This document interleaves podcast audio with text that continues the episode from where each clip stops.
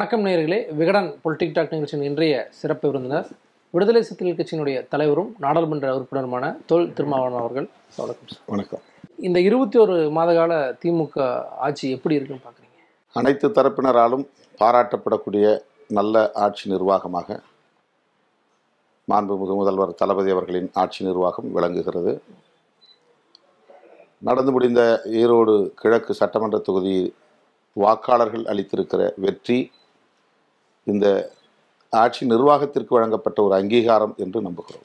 பணத்தின் காரணமாக தான் இவ்வளோ பெரிய வெற்றியை வந்து ஏற்படுத்த முடிஞ்சுச்சு அப்படிங்கிற ஒரு பார்வை முன்வைக்கப்படுது அவ்வளோ கொட்டி கொடுத்து தான் வந்து ஒரு வெற்றியை வாங்கணுமா? இவ்வளோ திராவிட மாடல் இவ்வளோ இது வந்து திமுகவை குறை சொல்வதாக கொச்சைப்படுத்துவதாக எண்ணிக்கொண்டு வாக்களித்த பொதுமக்களை இழிவுபடுத்துவதாக இருக்கிறது. பணம் வாங்கி கொண்டு கண்ணை மூடிக்கொண்டு மக்கள் வாக்களித்து விட்டார்கள் என்பது போன்ற ஒரு விமர்சனம். மக்களை மேலும் கொச்சைப்படுத்துவதாக இருக்கிறது. ஏனென்றால் அதிமுகவுக்கு நாற்பதாயிரத்துக்கும் மேற்பட்ட வாக்குகள் கிடைத்திருக்கின்றன. அவர்களுக்கும் இதே பொருள் திமுக தரப்பிலிருந்து கொடுக்கப்பட்டிருக்கும். இது அதிமுக ஓட்டு இதுக்கு தரமாட்டம்னு யாரும் நிறுத்தலை.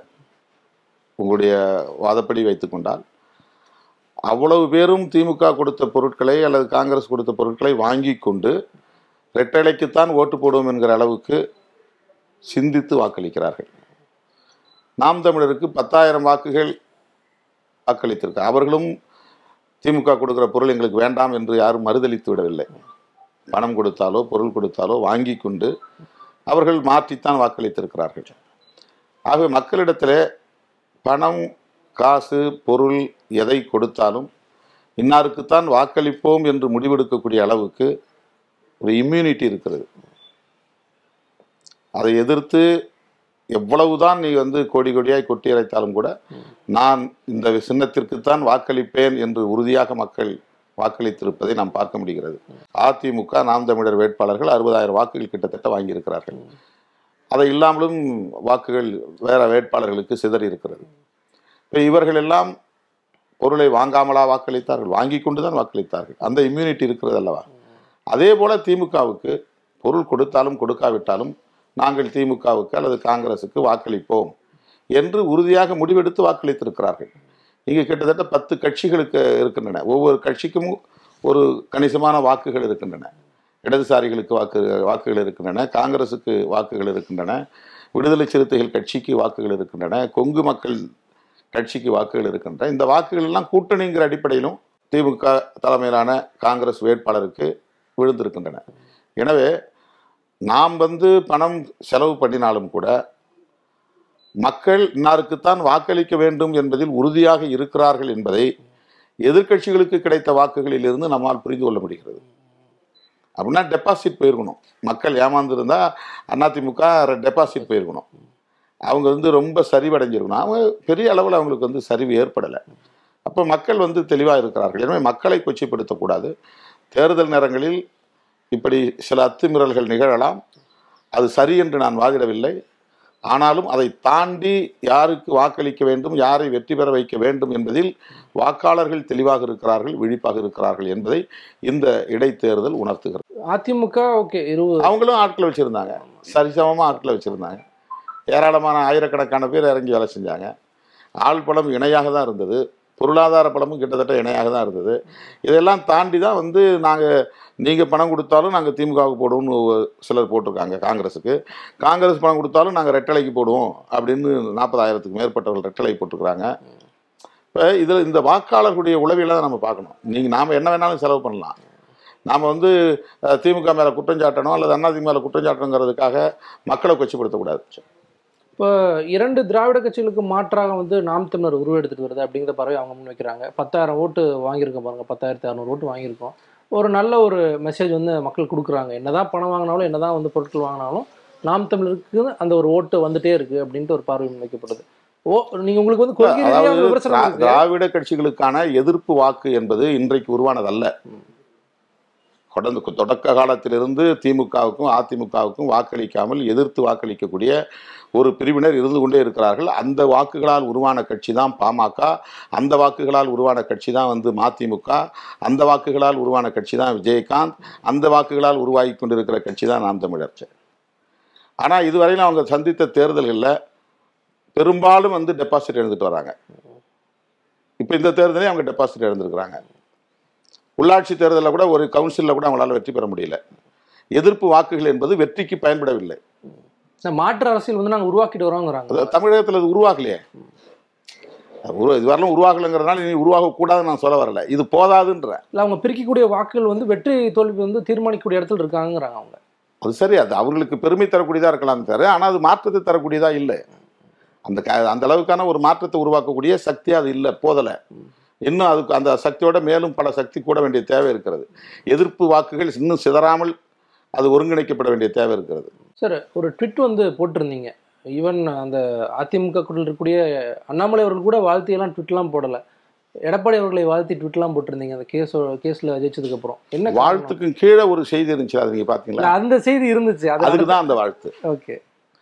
பாஜகவோடு போவதை நீங்கள் தவிர்த்து கொண்டால் அதிமுகவுக்கு நல்ல எதிர்காலம் இருக்கிறது.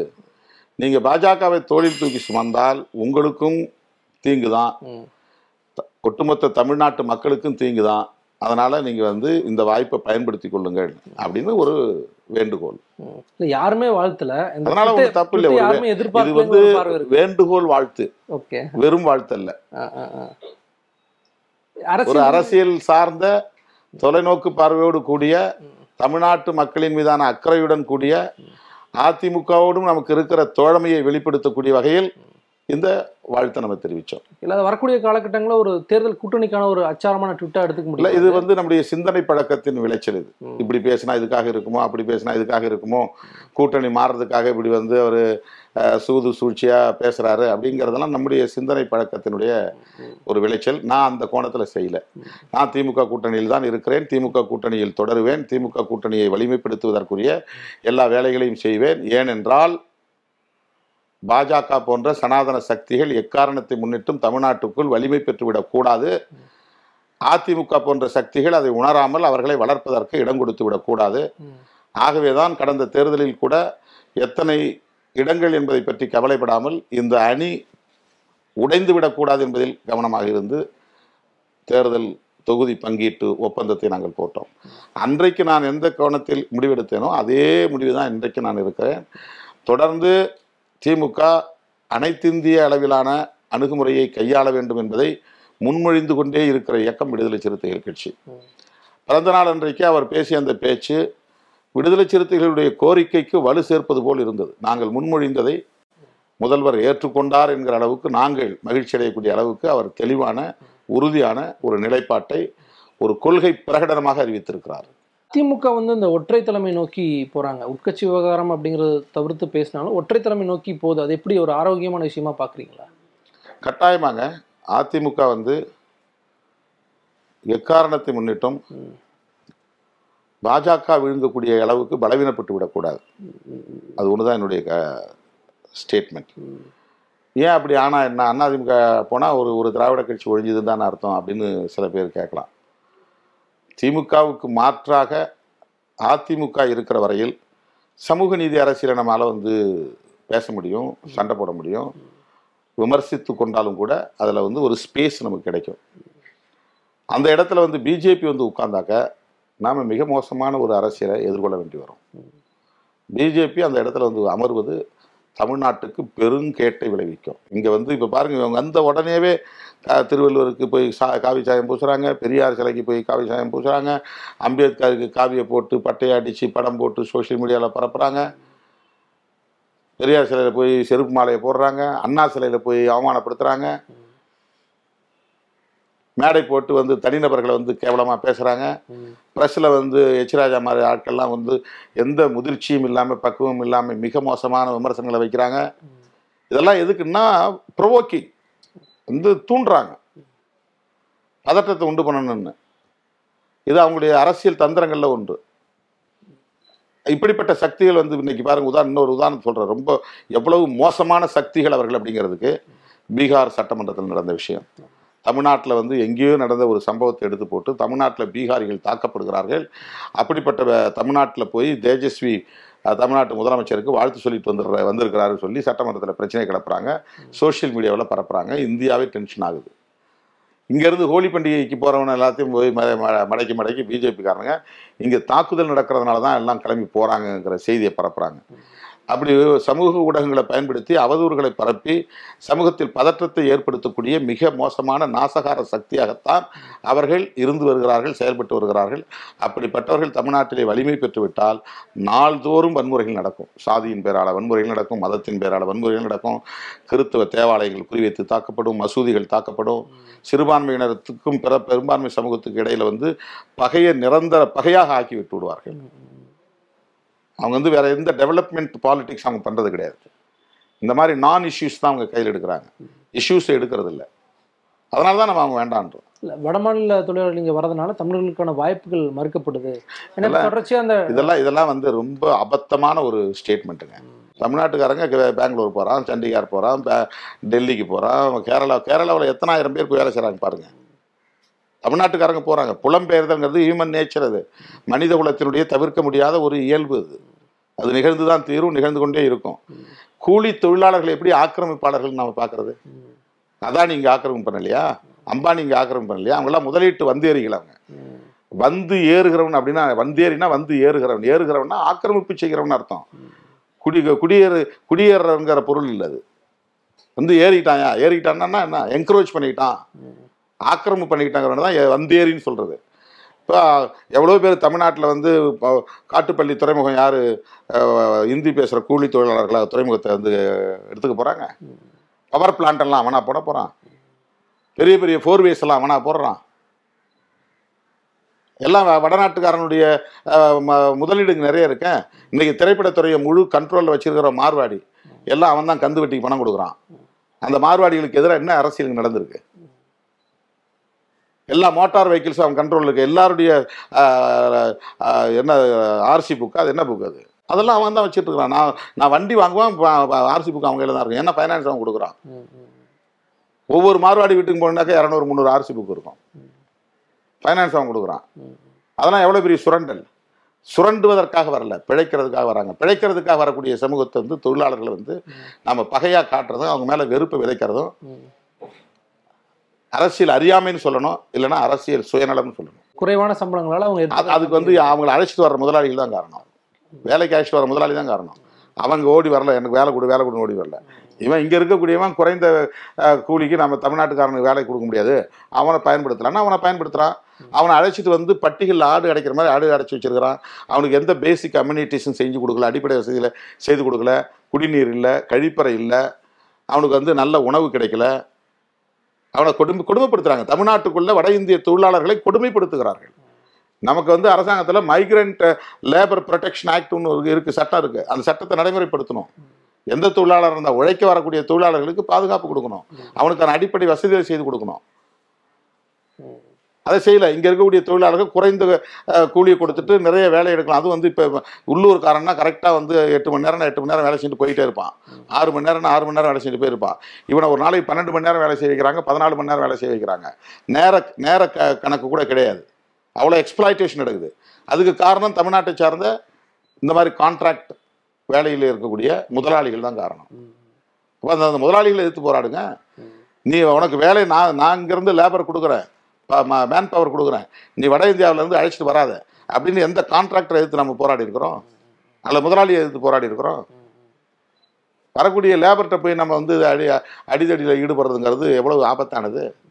திருமாவர்கள் வந்து திமுக கூட்டணியில இருந்து வெளியே வரதுக்கு முடிவு பண்ணிட்டாரு. அப்படி இருக்கும்போது எதுக்கு பாஜகவை திட்டிட்டு வெளியே வரணும்? வெளியே வர வேண்டியதான்ட்டு அண்ணாமலை அவர்கள் கடுமையா காட்டமா அவங்கள விமர்சிக்கிறாரு. அவர் ரொம்ப சாதுரியமாக பேசுகிறதா நினச்சிட்டு பேசுகிறாரு ரொம்ப விவரமாக அரசியல் பேசுகிறங்கிற மாதிரி பேசுகிறாரு அது அவருடைய சாதுரியத்துக்கு என்னுடைய பாராட்டுகள். நான் என்ன கோணத்தில் பேசுகிறேன் எந்த பொருளில் பேசுகிறேங்கிறத சாதாரண மக்கள் புரிந்து கொள்வார்கள்.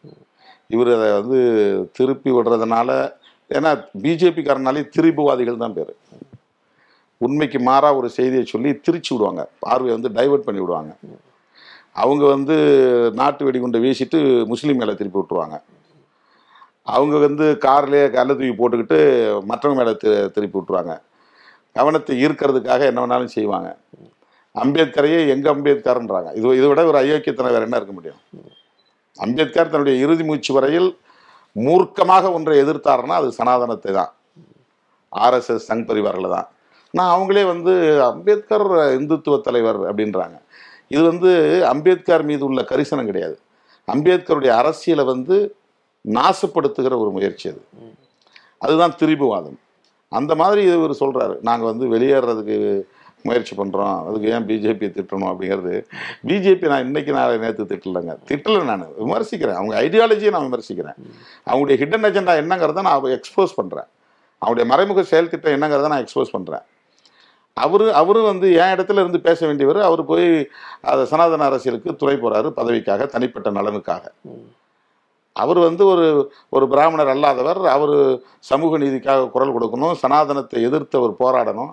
ஆனால் அவர் போய் அங்கே பதவிக்காக போய் அதுக்கு வந்து எடுபிடி வேலை செஞ்சுட்டு இருக்காரு அவர்- திருமாவர்கள் வந்து துணை முதல்வர் பதவி வந்து ஆசைப்படுறாரு அப்படிங்கிறாரு அவர் அண்ணாமலை ரொம்ப சீப்பாக பார்க்குறாரு ஏன் நான் முதல்வர் பதவிக்கு ஆசைப்படக்கூடாதா? பிரதமர் பதவிக்கு ஆசைப்படக்கூடாதா? எனக்கு தனிப்பட்ட முறையில் அப்படிலாம் ஒன்றும் கிடையாது. நான் ஒரு ஒரு ஒரு கருத்தியலுக்காக நிற்கிறேன் ஒரு கொள்கைக்காக நிற்கிறேன் அது வந்து அவங்களுக்கு பிடிக்கல கடுமையாக விமர்சனம் பண்ணுறாங்க நான் வந்து ரெண்டாயிரத்தி ஒன்றில் பாஜக இருந்த அணியில் இருந்திருக்கிறேன் கூட்டணியில். அது இன்றைக்கி பல பேர் வந்து சுட்டி காட்டுறாங்க. ரெண்டாயிரத்தி ஒன்றில் வந்த பேட்டிகளை நீங்கள் நான் நாளேடுகள் எடுத்து பார்த்தா தெரியும். கலைஞர் வந்து எனக்கு பதில் சொல்லியிருப்பார். நான் அப்போ வந்து பெரிய நாடறிந்த அரசியல் தலைவர் கிடையாது. ஒரு பட்டிங் ஸ்டேஜில் தான் இருந்தேன். வளரக்கூடிய நிலையில் தான் இருந்தேன். அப்போ என்கிட்ட கேட்டாங்க. நான் சொன்னேன் பிஜேபி அந்த அணியில் இருக்குது அதனால் எனக்கு அங்கே போகிறதுல தயக்கம் இருக்குன்னு நான் சொன்னேன். இது ரெண்டாயிரத்தி ஒன்றில் தேர்தல் அரசியலில் அடியெடுத்து வைத்த தொடக்க காலம் அது. அப்போ கலைஞர் அதுக்கு பதில் சொல்லும்போது என்ன சொன்னார்னா திமுகவோட தான் வந்து திருமாவளவனை கூட்டணியில் சேர சொல்கிறோமே தவிர பிஜேபியோட சேர சொல்லலை. நாலஞ்சு கட்சியில் சேரும்போது அது ஒரு கட்சி அவ்வளோதான் இவர் இது பிஜேபியுடைய போய் கூட்டணி பேச போகிறாரு தொகுதி பங்கீடு பேச போகிறாரு அதெல்லாம் ஒன்றும் கிடையாது. அவங்க அவங்க வந்து எங்களோட இருக்கிறாங்க. நீங்களும் எங்களோட இருங்க. அப்படின்னு அவர் சொன்னார். அது பிறகு சில நண்பர்கள் என்னை வந்து கன்வின்ஸ் பண்ணாங்க. நானும் தேர்தல் அரசியல் புதுசு. தலைவரை போய் பார்க்க வேண்டிய தேவை எழுந்தது. தலைவரை பார்த்தோம் கூட்டணியில் இருந்தோம். எங்கள் தொகுதிக்கு அவங்க வரல அவங்களுக்கு நாங்கள் போகல. எங்களுக்கு இடையில எந்த விதமான உறவும் அந்த தேர்தல் களத்தில் உருவானதில்லை. எங்களுக்கு அவங்கள பற்றி எதுவுமே தெரியாது. என்னுடைய சுற்றுப்பயணத்தில் வர்ற வழியில் பள்ளி பள்ளிப்பாளையம் நினைக்கிறேன். அந்த அந்த பக்கத்தில் சவேரா ம். கிருஷ்ணமூர்த்தி வேட்பாளர் நினைக்கிறாருன்னு அந்த இடத்துல என்னை மதித்து வரவேற்றாங்க. அவரு அவர் பிஜேபிக்காரர் தான். நம்ம தோழர்கள் அவர் வரணும் அவர் நல்ல நண்பர். அந்த இடத்துல மட்டும் நான் அவர் அவரை பார்த்துட்டு அங்கே இருக்கக்கூடிய தோழர்கள்ட்ட அண்ணனுக்கு ஓட்டு போடுன்னு சொல்லிட்டு நான் வந்துட்டேன். பிரச்சாரத்துக்காக நான் போகல. வழியில் ஒரு தோழமை அடிப்படையில் பார்த்தோம். அவர் நல்ல நண்பர் எனக்கு. இப்பவும் பேசுவோம். ரெண்டாயிரத்தி ஒன்றில் என்ன சொன்னோன்னா அதுதான் நீங்கள் ரெண்டாயிரத்தி இருபத்தி மூணில் நான் சொல்கிறேன் எந்த எந்த விதமான சேஞ்சஸும் கிடையாது. அதுக்கிடையில எத்தனையோ முறை வந்து பாஜக தரப்பில் நல்ல நட்போடு நம்மோட இருக்கக்கூடிய தலைவர்கள். ஏன் நீங்கள் இப்படி வந்து உங்கள் ஸ்டாண்டை மாற்றுங்க நீங்கள் நல்ல அரசியலில் வந்து முன்னுக்கு வரணும். உங்கள் சமூகம் அப்போ தான் வந்து பயன்பெறும் நீங்கள் யாருக்காக பாடு பாடுபடுறீங்களோ விளிம்புநிலை மக்கள் அவங்க வந்து எம்பவர் ஆகணும்னா இன்னைக்கு பிஜேபி வந்து எஸ்சி எஸ்டியை ஃபோக்கஸ் பண்ணி ஒர்க் பண்ணுறாங்க மார்ஜினரி செக்ஷனை வந்து ஃபோக்கஸ் பண்ணி ஒர்க் பண்ணுறாங்க நீங்கள் என்னை எவ்வளோ கன்வின்ஸ் பண்ணாங்க. நான் அதுக்கு கன்வின்ஸ் ஆகலை. ஐடியாலஜியில் எனக்கு டிஃப்ரென்ஸ் இருக்குது நீங்கள் அண்ணனாக இருக்க நான் தம்பியாக இருக்கிறேன். அவ்வளவுதான். எங்கள் வீட்டை தேடி ஒட்டகப்பாளையத்தில் நான் தங்கியிருந்தப்ப இலகுநேசன் வந்திருக்கிறாரு. அண்ணன் பொன்னார் பலமுறை நாங்கள் சந்திச்சிருக்கிறோம். தமிழிசை இன்றைக்கு ஆளுநராக இருக்காங்க. அதுக்கு முன்னாடி வந்து அவங்க பிஜேபி தலைவராக இருக்கிற காலத்தில் எங்கள் எங்கள் எங்கள் அப்பாவுக்கு மருத்துவம் செய்தவர் அவருடைய கணவர் அண்ணன் சவுந்தரராஜன். நல்ல பழக்கம் தான் அவங்க வீட்டுக்கு போயிருக்கேன் அவங்க ஆளுநர் ஆன உடனே கூட வீட்டில் போய் அவங்களுக்கு வாழ்த்து சொல்லிட்டு வந்திருக்கிறேன் நான். சிபி ராதாகிருஷ்ணன் நல்ல நண்பர் தான் பார்க்குற இடங்களில் பேசுவான். அது வேற. தனிநபர் நட்புங்கிறது வேற. பின்பற்றக்கூடிய அரசியல் கொள்கையில் நமக்கு ஒரு மாறுபாடு இருக்குது ஏன்னா நான் வந்து ஒரு தூய்மையான அம்பேத்கரியவாதி. ஒரு பியூர் அம்பேத்கரைட். நான் ஒரு பெரியாரியவாதி. அவங்க கொள்கையில் நான் உள்வாங்கியிருக்கிறேன். பிழைப்புக்காக நான் வந்து அதெல்லாம் தூக்கி போட்டு அது பேச முடியாதனால நான் வந்து பிஜேபி எனக்கு பதவி கொடுக்குது எனக்கு வந்து அங்கீகாரம் கொடுக்குது என்னோட இருக்கிறவங்களாம் அதில் பயன்படுவாங்க அப்படின்ட்டு என்னால் போக முடியல. போக முடியாது. இப்போ எனக்கு அந்த ஐடியாலஜி தான் பிரச்சனை தவிர எனக்கு ஒன்றுங்க தனிப்பட்ட கட்சி மீது விருப்போ தனி வெறுப்போ தனிப்பட்ட முறையில் எந்த தலைவர் மீது வெறுப்போ எனக்கு கிடையாது. ஐடியாலஜி தான் எனக்கு பிரச்சனை. அவங்களுக்கு ஒரு ஹிடன் அஜெண்டாவாக இருக்குது நான் சொல்கிறேன் ஓப்பனாக சொல்கிறேன் நீங்கள் இந்த நாட்டினுடைய பேரை மாற்ற விரும்புகிறீங்க அரசமைப்பு சட்டத்தில் இருக்கக்கூடிய புளூரலிசம் செக்யூலரிசம் செக்யூலரிசம் ஃபெடரலிசம் இந்த மூணு ரொம்ப முக்கியமான விஷயம். பன்மைத்துவம் மதசார்பின்மை கூட்டாட்சி தத்துவம். இதுக்கு மூணுக்குமே நீங்கள் வந்து டேஞ்சரஸாக இருக்கிறீங்க. ஆபத்தாக இருக்கிறீங்க. உங்களுக்கு செக்யூலரிசம் பிடிக்கல. இந்து ராஷ்டிரான்னு பேர் வைக்கணுங்கிறீங்க. அது உண்மையா இல்லையா? இப்போ செக்குலரிசத்துக்கு எதிரான ஒரு கொள்கை வச்சுட்டு இருக்கிற கட்சியோட நான் எப்படி இருக்க முடியும்? மாநில உரிமைகளை பறிக்கக்கூடிய எல்லா வேலையும் செய்றீங்க நீட்டை கொண்டு வர்றீங்க எல்லா வேலையும் செய்றீங்க. ஃபெடரலிசத்துக்கு எதிராக இருக்கிற ஒரு கட்சியோட நான் எப்படி உறவாட முடியும்? வெறும் பதவிக்காக போயிட முடியுமா? இல்ல பிஜேபி பக்கம் தான் இப்போ வந்து பட்டியல் சமூக மக்கள் அதிகமா ஆதரவு அதெல்லாம் ஒரு மய மீடியா ஹைப்புங்க இல்ல சார் இப்ப கூட்டம் ஏன். இந்தியா முழுக்க இவங்க போராடி பார்க்குறாங்க எஸ்சி எஸ்டி மக்கள் தான் அவங்களுக்கு எதிராக இருக்கிறாங்க. ஓபிசி அவங்க வந்து வளைச்சு போட்டாங்க. இந்தியா முழுக்க அவங்களுக்கு வந்து எதிராக இருக்கிறது எஸ்சி எஸ்டி மக்கள் தான். ஏன்னா அம்பேத்கருடைய சிந்தனை அது. தமிழ்நாட்டில் பெரியாருடைய சிந்தனையின் தாக்கம் இருக்கலாம். ஆனால் அகில இந்திய அளவில் வந்து அந்த கட்சிக்கு எதிராக காங்கிரஸுக்கு ஓட்டு போடக்கூடிய பெரும்பான்மை சமூகம் வந்து தலித்துகளும் பழங்குடிகளும் சிறுபான்மை சமூகம் தான். இன்னைக்கு காங்கிரஸுடைய ஓட் பேங்கை எஸ்சி எஸ்டி மைனாரிட்டிஸ் அதான் மெயின் ஓபிசி எல்லாம் வந்து கேஸ்ட் ஓரியன்ட் பொலிட்டிக்கல் பார்ட்டிஸ்க்கு போயிட்டாங்க.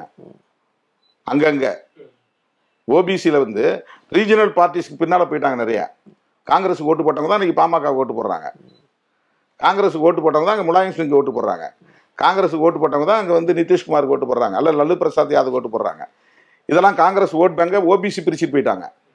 ஓபிசியால் பிரிக்க முடியாத ஓட் பேங்க் வந்து எஸ்சி எஸ்டி ஓட் பேங்க் அதுதான் வந்து காங்கிரஸுக்கு இன்னைக்கு உயிரை கொடுத்துக்கிட்டு இருக்குது. இல்ல உங்களுடைய வாதத்துக்கே வந்தாலும் அதனால அவங்க டார்கெட் பண்ணி ரெண்டு விஷயங்களுக்காக எஸ்சி எஸ்டியை டார்கெட் பண்ணி ஒர்க் பண்றாங்க. சரி. என்னன்னா கன்வர்ஷனை தடுக்கணும். காங்கிரஸ் ஓட்டு போறதை தடுக்கணும்.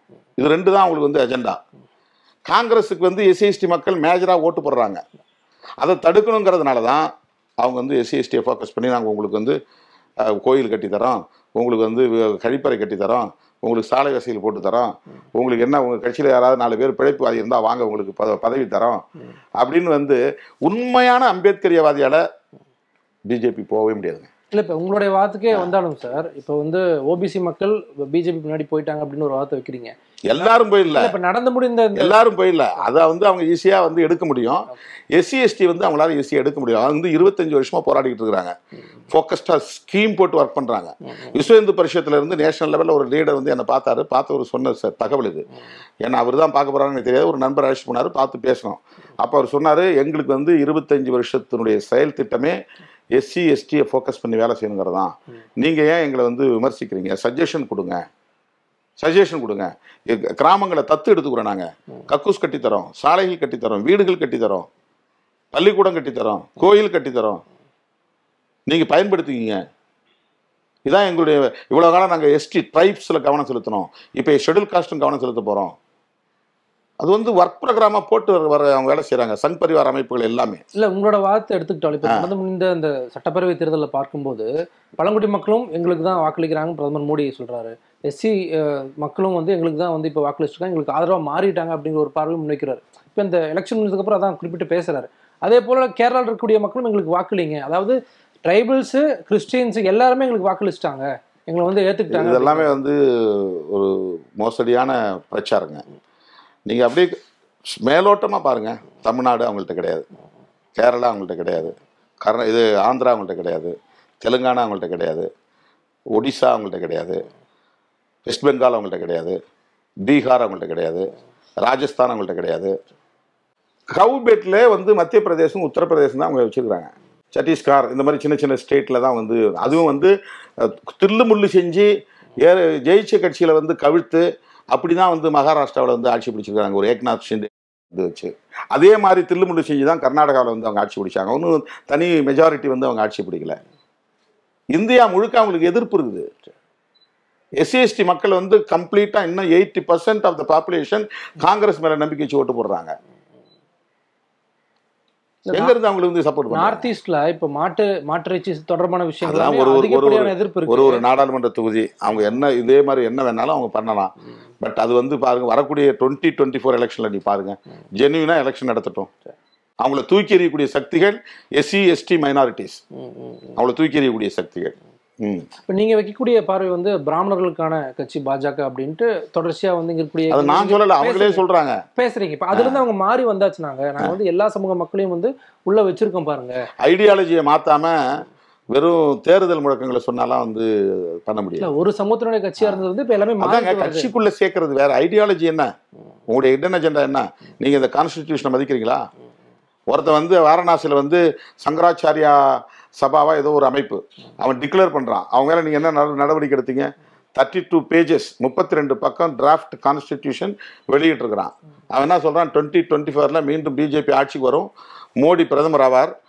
அவர் இந்த அரசு எங்கள் சட்டத்தை தான் வந்து வரைவு சட்டத்தை தான் அரசமைப்பு சட்டமாக அவர் வந்து ஏற்றுக்கொள்ள போகிறார் அப்படிங்கிறான். அதில் அவன் சொல்லக்கூடிய முக்கியமான கூறுகள் என்ன? இந்தியாவுடைய பெயர் மாற்றம் இந்து ராஷ்டிரம். அதுதானே கான்ஸ்டிடியூஷனில் இருக்கக்கூடிய செக்யுலரிசத்துக்கு எதிரானது? மதம் சார்ந்த அரசு கூடாதுங்கிறது தானே கான்ஸ்டிடியூஷன் சொல்லுது. இவங்க மதம் சார்ந்த அரசை உருவாக்க போகிறாங்க தேச பெயரை மாற்ற போகிறாங்க தலைநகரம் டெல்லி இருக்காது வாரணாசிங்கிறாங்க. கொடி காவி கொடி இந்த மூன்று வர்ண கொடி இருக்காது காவி கொடின்றாங்க ஆட்சி நிர்வாகம் வந்து டெமோக்ராட்டிக்காக இருக்காது வர்ணாசிரமமாக இருக்குன்றான். ஓப்பனாக சொல்கிறான் வர்ணாசிரம ஆட்சி முறை தான் இருக்கும். அந்த டிராஃப்ட் கான்ஸ்டியூஷனில் சொல்லியிருக்கிறாங்க.